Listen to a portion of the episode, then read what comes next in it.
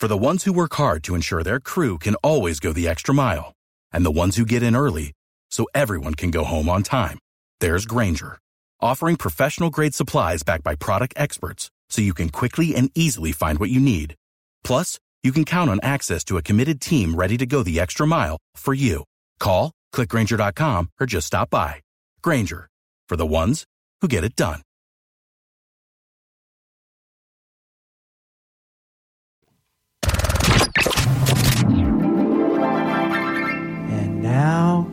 Open letter from Galvin. This is an open letter to Tom Brady.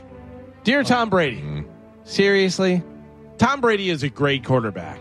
But now that he's done in Tampa, there are a few things that I'd like to point out that are kind of annoying about this guy. First thing is, let's go!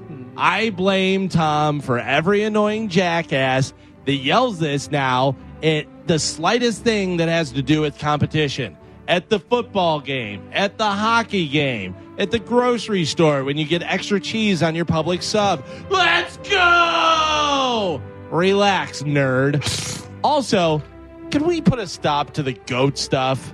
I'm not saying Tom Brady isn't the greatest of all time. I'm just sick of hearing that term.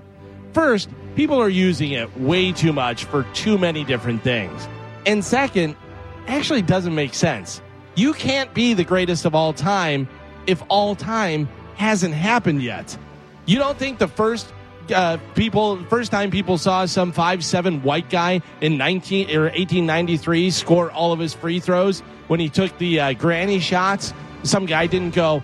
I think Theodore Whittington is the greatest basketball player of all time. Having no idea that a mere 91, later, 91 years later, Michael Jordan would step on the court and fly through the air, dunk nine times on a seven foot giant. All of a sudden, Theodore Whittington's granny shots don't seem that impressive anymore. Between kissing his kids on the lips and retiring and then unretiring and possibly unretiring again, let's be honest. Tom Brady might be the greatest quarterback of all time, but the TB12 apparel is the worst. It's one step above the active gear you get for rollback prices at Walmart. $68 for a sweatshirt? Pass.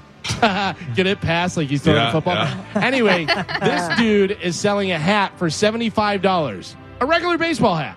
Not one that makes you a sandwich or can do your job for you, just a regular hat.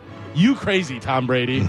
Plus, if we're talking about great quarterbacks, some uh, the Thomas Edward Patrick Brady Jr., listen, you're good, but I'm always going to go with the original TB12 multi Super Bowl winner, and that's the Steelers' own Mr. Terry Bradshaw. I'm Galvin from the Mike Calta Show, and this has been Let's Go! An open letter to Tom Brady. Uh, listen, bite your tongue, goddammit. You're- He's not you're- coming back. The OTB is not nearly as successful as the TB, although he was